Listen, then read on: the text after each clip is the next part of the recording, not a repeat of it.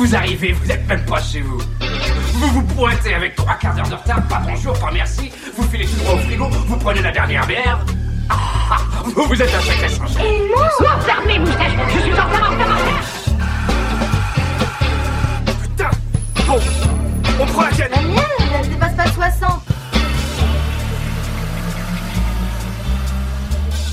Bonjour et bonsoir à tous et bienvenue dans Déphasé, le hors-série de votre podcast habituel, sous tension mais sans pression.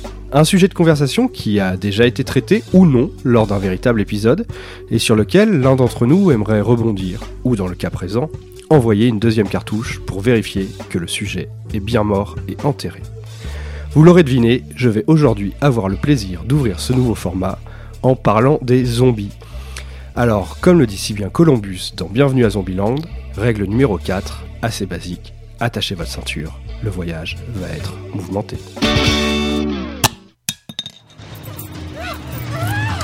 Quand les zombies ont commencé à être plus nombreux que les humains, alors il a fallu couper tout lien émotionnel. Si les gamines de votre quartier ont chopé des gueules de monstres, il est peut-être temps de laisser tomber le ramassage scolaire.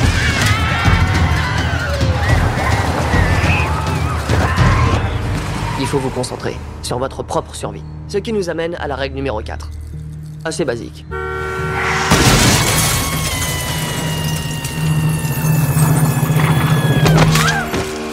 Attachez sa ceinture. Le voyage va être mouvementé. Il y a parfois des évidences et le thème choisi par Lucille pour votre épisode de février m'a tout de suite ramené à mon amour que j'ai eu pour le comics Walking Dead. Et oui, cette référence a dû être faite plusieurs fois dans cet épisode. Lucille étant le nom de la batte de Negan qui a traumatisé plus d'un téléspectateur lorsque Glenn se fait fracasser le crâne. Mais je vais pas vous parler de la série TV que je n'ai suivie que jusqu'à la saison 3.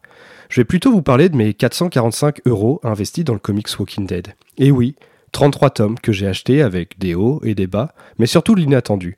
Robert Kirkman, l'auteur scénariste, a toujours su rebondir et faire des frayeurs, voire même parler de sujets assez violents où le thème des zombies ne devient que l'arrière-plan. Je voudrais vous parler ici de la planche qui m'a le plus marqué. Mais avant tout ça, quelques bases intéressantes.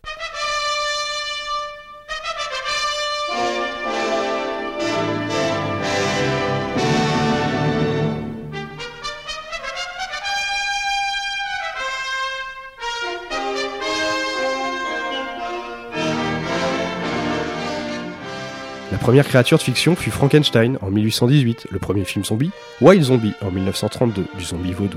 Le premier comics avec des zombies, il est chez Marvel, Menace Zombie en 1953. Le premier roman avec des zombies, le désormais culte I Am a Legend en 1954.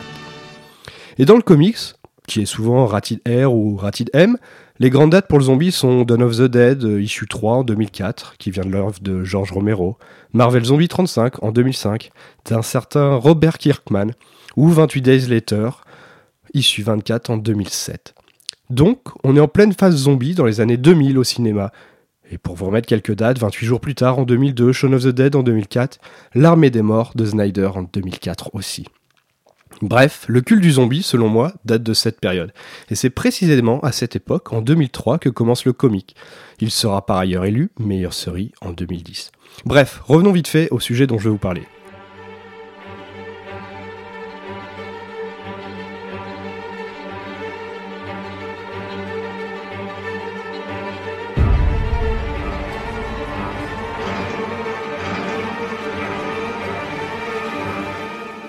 Walking Dead, issue 61. Fear the Hunter. Sorti le 15 mai 2019 et en français dans le tome 11, Les Chasseurs.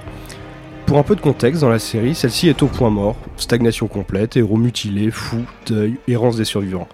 Bref, pas de fun. Et puis on achète ces comics sans réelle envie de lecture et plus dans un esprit bon bah, allez j'ai commencé une lecture, faut que je la finisse. Je vais vous décrire la double page qui m'a marqué lors de sa lecture. Il s'agit de la page 12 et 13. Sur deux tiers de la première page, Ben, 5 ans, est au premier plan, de dos, à genoux dans la forêt, le visage en sang. Il tient à main droite un couteau de chasse couvert de sang. On devine au second plan, entre deux branches, le corps de son frère jumeau, Billy, complètement éventré. Il nous regarde un peu interloqué, comme si on venait de le surprendre ayant fait une bêtise. Sur le tiers restant de la page, gros plan sur son visage, un visage d'ange maculé de sang, et d'une voix innocente. Celui-ci dit au lecteur T'inquiète, il va revenir, j'ai pas touché à son cerveau. Page 13, découpé en gaufrier. Sur la première case, on y voit Andrea, sa mère adoptive, tomber à genoux en le voyant. Seconde case, un zoom sur son regard ahuri, effaré. Sur la case 3, on voit Ben lâcher son couteau au premier plan, et on voit Andrea toujours sidéré au second plan. Case 4, celle-ci jette dans les bras de sa mère. Case 5, Ben lui murmure dans l'oreille Ça va aller, maman. Case 6, celle-ci est toujours bouche bée pendant ce câlin. En une double page, Kirkman a réussi son pari. La série est relancée. Un événement bluffant, anodin, l'innocence de l'enfance, qui est logiquement intouchable. Un simple jeu devient un événement morbide. La planche est superbement construite. Ben nous regarde. Andrea est le miroir du lecteur. Le danger ici n'est pas les zombies. Il n'y a quasiment pas de texte. Il y a une violence du silence. Le travail sur les niveaux de gris est magnifique. Le travail sur les regards, le découpage, des plans larges, des gros plans de visage, des contre-champs, des contre-plans, contre-champs, des plans larges, des plans larges sans décor, deux gros plans similaires. Bref, du cinéma. Cette planche de lecture m'avait vraiment frappé, sachant que deux scènes plus tard, pendant que les adultes débattent sur quelle marche à suivre après avoir enfermé le gamin dans un camion, c'est Karl, lui aussi un enfant, qui va s'en charger et le tuer, proprement dit en disant C'est un tueur, ça recommencera toujours. Kirkman utilise souvent des éléments ainsi, dans le but de tenir en haleine, de faire réfléchir, de bien sûr rebooster ses, ventes, et de se demander quelle sera la limite. Même si cette double page m'a marqué, le tome 11 est en soi un virage fort dans la série car on y parle aussi de fratricide, de responsabilité des actes, mais également de cannibalisme. On peut penser également à la scène où Laurie, la femme de Rick, se fait tirer dessus avec son bébé, à celle où Carl reçoit une balle en plein œil, à l'arrivée de Negan, etc. Back to it.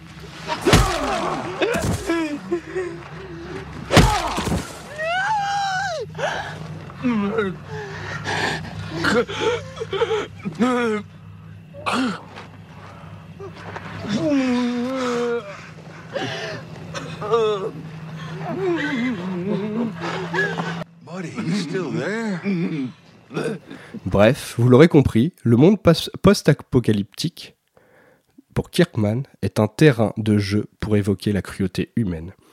Pour finir cette chronique, nous utiliserons tout simplement les deux règles suivantes de Columbus, qui s'appliquent parfaitement à Walking Dead.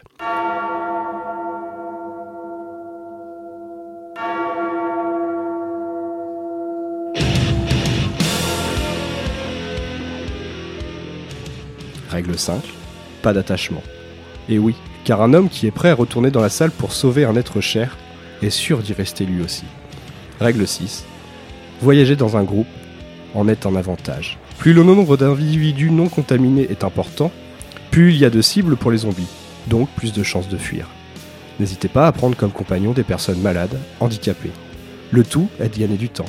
Attention tout de même à respecter la règle précédente.